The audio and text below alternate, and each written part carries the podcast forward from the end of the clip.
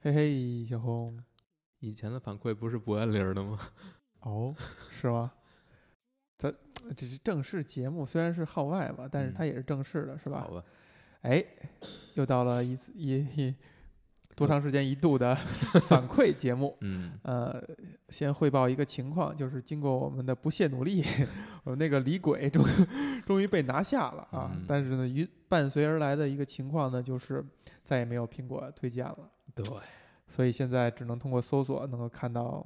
不摘这个播客，嗯，有点伤感。可能一个人一辈子只有一次被苹果爸爸推荐的机会，已经就这样度过了。嗯，对吧？这就像我有一个很好的朋友说过，一每个男人一辈子只有一次被包养的机会，如果你错过了，就被错过了。请问你错过了吗？我觉得我应该是错过了。啊，小红，你错过了吗？你还没有，你还有机会哈。请包养，听众朋友们，这个有实力的可以去包养他，男女不限。靠，呃，还有一个事儿说呢，是呃，由于不知道为什么啊，这个网易云，嗯，现在每一期播客它都会进入一个审核的阶段。然后呢，有现在有看到一个规律，是我们那个小段儿，就凡是不长的十分钟左右的这种小段儿，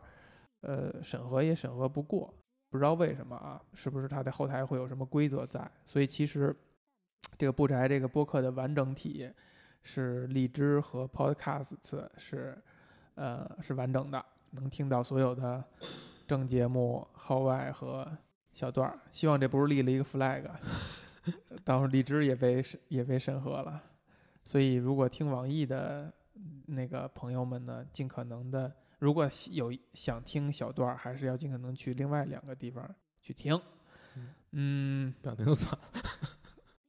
非补这么一句嘛。先说一些刊物的地方吧。不宅零一一最终幻想新生机这期里边儿提到的 GDC，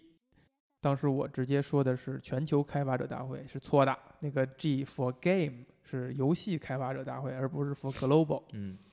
这是一个错误。另外呢，在不宅零幺六，呃，脚柱顶端无出右，讲那个 The Wrestler 这期就是呃摔跤王这期提到了他的导演达伦某某，呃，当时我记得我说的是他也是后来那个斗士这个片子的导演，其实是错的。他是这个片子《斗士》这个片子的制片，《斗士》就是呃贝尔和马克沃尔伯格演的，呃，导演呢是著名的 David O. Russell O. Russell，呃，大卫 O. 拉塞尔，这是一个非常非常棒的导演，他的每一部片子都还挺值得看的，比如说这个乌云背后的幸福线，然后是让那个大表姐这个这个这个詹妮弗劳伦斯呃拿了影后。然后后来的电影儿像《美国骗局》什么的，其实可能中国人对他的电影儿的感觉一般，但是在美国还是相对很受欢迎的，也是一个明显的错误。比较明确的一点就是讲主机战争这一这一期里面，八嗯危机、十六危机、三十二危机讲的不是很不是很对啊，不是很对，对，就是乱七八糟的。这个大家有兴趣的自己查证一下。自己查证一下 嗯。然后有一位朋友在那个呃嗯号外故事讲完念反馈这期评论说，好像是载体啊，特意给载注了个音，哦，然后发了个表情，呃，现在就陷入了一个循环，就是我们所有字的发音呢，是最容易被揪出来的嗯。这是让我想到了什么呢？在这个差不多十年之前吧，哎，可能没有那么久啊。我去那个呃宣南书馆去现场听评书，就是当时呢，就是评书大家连丽如曾经说过，他他常说的就是，如果在座的各位哪怕真的只给我们纠正了一个字儿，都是我们的老师。当时我觉得这句话是属于那种艺人口中的呃惯用的说法，但其实呢，现在你想象它还是有有意义的，就是有的字字的发音确实是需要别人来纠正，所以纠正我们的发音也你也是我们的老师。是好，带个老师很容易嘛。然后呢，有个朋友呢是关于我们呃做最终幻想七这期有一个很长的留言，他分了几条。这位朋友叫做他的 ID 是 N O C T I Z E R，我就不知道怎么念了啊。我直接念他说的话吧。嗯第一句是错误太多了呀，嗯嗯，然后就挨个指出了啊。第一条，萨菲罗斯的叛变在 CC 里面还是比较完整的。首先是好友杰尼西斯的叛逃，然后萨菲罗斯得知杰尼西斯和安吉尔是杰诺瓦计划的副计划吉利安计划，也就是 G 计划的产物，并且并不成功，会劣化之后就此失踪。在游戏后期，萨菲罗斯来到当时进行杰诺瓦计划的尼泊尔尼泊尔海姆的实验室时，通过里面的书籍，认为自己是古代中的后裔。嗯他认为，他认为啊，因为人类的原因，古代种才会灭绝，所以开始复仇，造成了尼泊尔海姆事件。游戏中，扎克斯和克劳德在击败萨菲罗斯后，将萨菲罗斯扔到了魔谎池中。哎呀，你就这么把我剧透了。也有说法是，萨菲罗斯自觉走投无路，自己跳进去的。萨菲罗斯在生命之河中学习到了关于古代种和杰诺瓦的一切知识，之后就作为纯粹的杰诺瓦的意志来完成杰诺瓦的最终目的。所以呢，不存在神罗公司背叛萨菲罗斯的情况，也不存在其他人都阻止他叛变。嗯第二点是关于神罗公司，为什么雪崩想要毁掉神罗公司呢？其实问题就是魔皇，魔皇本质上就是生命之河，是整个星球包括所有生命的根本的能量。神罗利用魔皇作为能源的同时，其实本质上是在燃烧整个星球的生命。第三点是克劳德的性格问题，嗯，嗯克劳德在 CC 登场的时候是一位普通士兵，他随已经成为一级士兵的扎克斯出任务，中途直升机坠毁。这个时候，扎克斯发现克劳德和自己同样是乡下来的，于是两个人就成为很好的朋友。之后，在和萨菲罗斯的战斗当中，两人都受重伤，被保条拿来当杰诺瓦实验的材料。克劳德也就是在那个时候模仿中毒。因为魔谎中毒的问题，还有杰诺瓦细胞的控制，克劳德才会出现人格分裂的问题。有几种说法，是因为和萨菲罗斯一起掉入魔法炉的还有杰诺瓦细胞第一任感染者，所以那时候的生命之河就已经感染了杰诺瓦细胞了。嗯而且杰诺瓦细胞拥有一定的心灵感应，所以同时出现多人格也是可行的。还有种说法是，扎克斯在战后战死后灵魂回归生命之河，但是没有融合，加上克劳德的魔法中毒和杰诺瓦细胞的原因，扎克斯的精神与克劳德进行一定的融合也是说得通的。萨菲罗斯那边有个大错误，萨菲罗斯并没有失踪，在游戏中期一直和扎克斯共同出任务，两人关系在那时非常好。最后，他们一起调查尼布尔海姆的魔幻炉，萨菲罗斯发现其中有培养皿中培养的怪物。杰尼西斯这时候出现，告诉萨菲罗斯他是杰诺瓦细胞的最终产物。之后，萨菲罗斯自己在尼泊尔海姆中认为自己是古代种。然后呢，嗯、小绿老师跟他客气了一下，然后他说不用这么客气，我觉得 我说的肯定也有问题。这个时间真的太久远了，而且其他衍生的东西又特别多，有些设定上面官方自己也有点冲突。不过总体来说，这还是一部非常让人满意的作品。嗯，还有另一位听众也是说这个《最终幻想七》他的 ID 是胖大海 FBB，他说，萨菲罗斯的心路是分阶段的，原本是外冷内热、为朋友着想的大哥形象，了解到自己的身世之后，变成了疯狂毁灭一切的魔王。正传中成为 BOSS 的他，因为体内杰诺瓦细胞的影响，变成了处心积虑吸取星球能量的恶魔。这里要说明一下，萨菲罗斯的最终目标不是毁灭星球，毁灭星球只是他的手段，他的目的是通过陨石魔法损伤星球，激发星球用生命之流自愈的能力，而他就等在星球的伤口处，等待生命之流的汇集，集合了星球的生命精华和智慧精华的生命之流，就会让它变成神一般的存在。嗯嗯，嗯，哎呀，这个不知道个在说什么。小小红只是机械的把它念了出来啊是。的，这个这个反馈，其实我们也那个传递给了当时聊这个事儿的嘉宾石央，嗯他也表达说，可能他自己记得也不是很清楚了啊、嗯人家可能说应该是说的是挺对的。对。但其实我看的更多的是说，玩过这个游戏的人，或者接触过这个作品，其他的呃呃电影也好，什么也好，对一个作品的理解，多少还是真是非常有偏差的。就是这种偏差都是带着自己的某种价值观点和嗯以前吸收的一些啊对，包括喜好的理解，所以还是不一样的。嗯而且也体现了这个《最终幻想》这系列还真是受众还是挺广，还挺深入人心，就是你能看到他们对这部作品都是还是很有执念的。很有执念，是吧？都在问到底是地法还是嗯，同时你也能感觉到官方自己因为为了拓展这部成功作品的宇宙观，往前面插了好多乱七八糟的东西，哎，自己其实也没有想的特别完完整完善，是所以前后也不太太统一，是吧？对，有很多地方加了人嘛，嗯嗯，加了以前没有的角色嘛，所以就是强行加戏嘛，这个总会出现一点问题的。是，这个，比如这个就可以说到哪一点呢？嗯，就是，呃，回忆艾玛农这部作品，哎，里面有我们讲到他的前传的时候谈到了一点，就是嗯。他在现他在准备成年之后，嗯。他会暂时忘掉很多东西，嗯，就是他在交配之前会失去一段记忆，记忆，嗯但是在《回忆艾玛农》这部第一部作品里面，他嗯可是跟这个男主角说过：“你跟我以前的老公长得很像。”请问他是如何记住的呢？这是不是一个 bug？哎，追加设定追加出来的 bug？追加出来 bug 了，哎，但是也有可能人家只是先结婚了，那会儿还有记忆，但是很难说，不是不是不是不是说不通。不是不是不是不是有有问题啊！他的他新的生完这个闺女以后，他是记着他爸长什么样的，哦，然后他理解到这是我原来的类似于老扮老公的身份，嗯。这这也有点牵强，反正反正生搬硬也也说得通吧？啊，你生往这边扭也还是可以的哈。对，还是可以的。然后呢，还有一位热心听众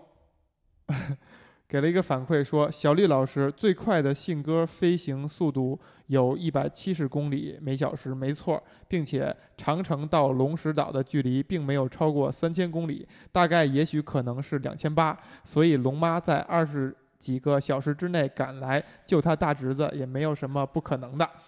呃，这这个是明显是评价那个那个那个，就是给呃《冰火之歌融》带河山，火冰交融带河山，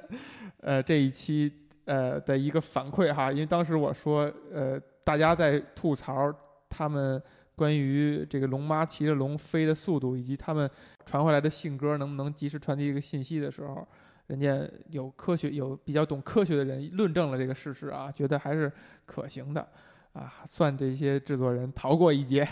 好不好？何况人家还是个低模世界，对吧？还是个低模式，没准人家的信鸽飞得更快呢，对吧？对人家信鸽谁信呃太保？然后我们看这个在 iTunes 上还有两条反馈，呃，有一条呢是叫八月的路人甲，呃，这个是在还真是在八月的时候留的，是新消息是首页的播客无法订阅，莫名点开的用户九成九会只会一脸懵，不会自己再去搜吧。这应该是指的就是咱们上次出现的那个乌龙事件啊。然后写点有意义的吧，洪老师呻吟太小了，嗯，呻吟。然后是各期声音大小不太统一，最后大概是催更，哈哈。这个关于洪老师呻吟这个事情，你有什么 想说的？一般出现在三个人录的时候吧。哎，嗯，对，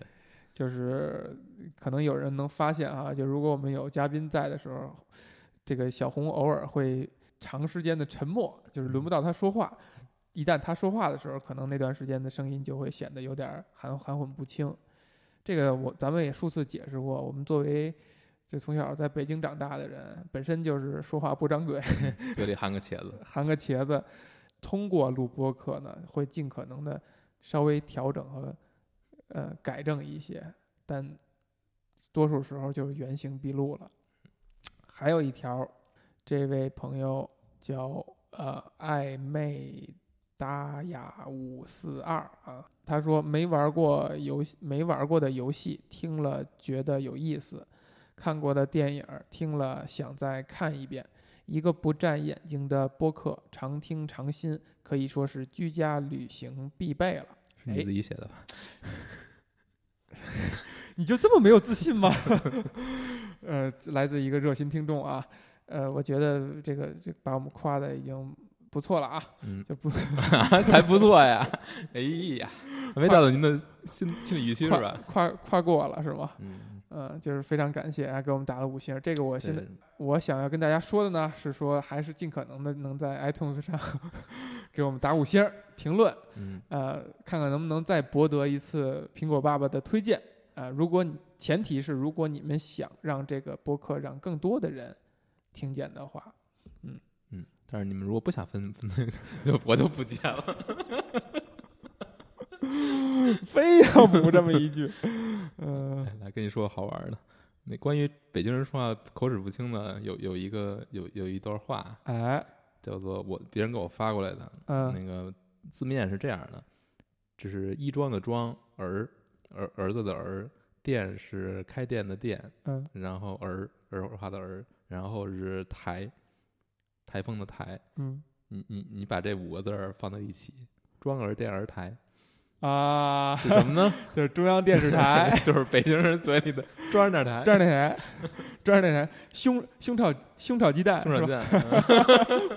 其实是西红柿炒鸡蛋是吧哎？胸炒鸡蛋，嗯，嗯，我比较不喜欢吃西红柿炒鸡蛋，也不太爱看装电视台。有一个在这个微信，就是一点也不宅这个公众号的评论说，呃，一直没空听播客，看了卷尾，把最近的播客补了，发现《爱乐之城》的那两期对我的冲击比电影本身还大，最初的理解远没有那么深。加油助火！哎，为什么特意念这条播客呢？不是那个评论呢？因为夸了爱乐之城，对不对？你可以这样去理解，嗯其实是是说咱们做这个不宅这个播客哈，它跟呃其他的播客在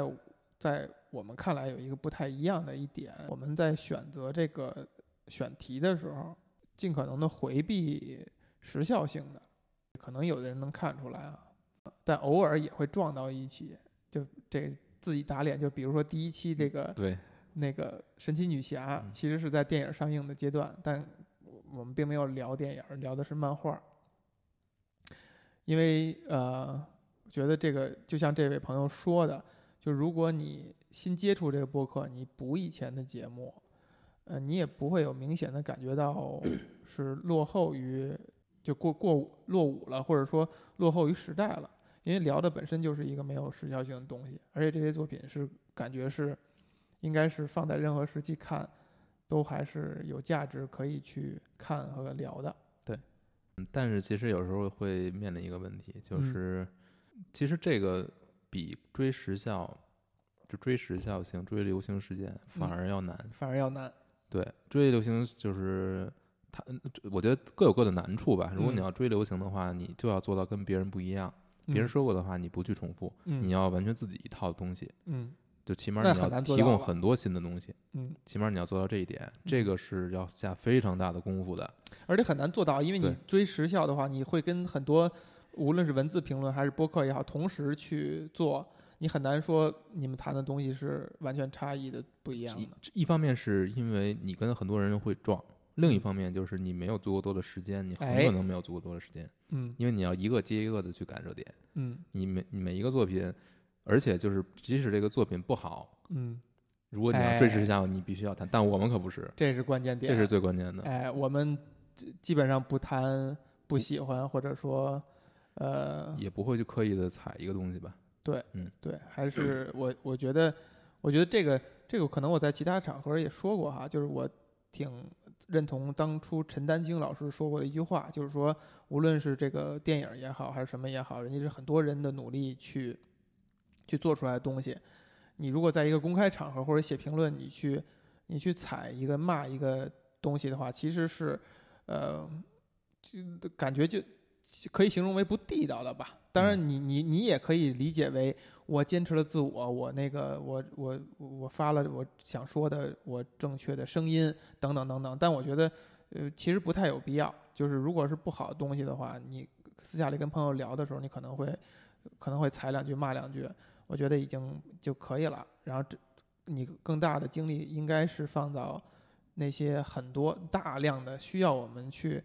对呃赞美的东西上，你还做不完呢？为什么要为什么要聊一个你不喜欢的东西呢？嗯这就转到了另一方面，嗯就是我们刚才说的是追时效的，嗯难，为什么难？嗯那不追时效同样也难，嗯因为你不追时效的话，说白了就是你到底要看什么呢？你要去发掘，你要花更多的时间去筛选，因哎为没有人去指引你哪些是好的，哪些是不好呢？嗯所以你就要去大量去读，去发现哪个是好的，然后再把这些好的去挖深挖，然后再去看。这个来源其实一方面可能是两个人的积累，或者说两个人感兴趣方向的延伸，但嗯有时很大很大程度上，其实现在是在靠嘉宾，哎嘉宾来给我好朋友们引引入一些我们领域之外的东西。而且嗯这个我觉得，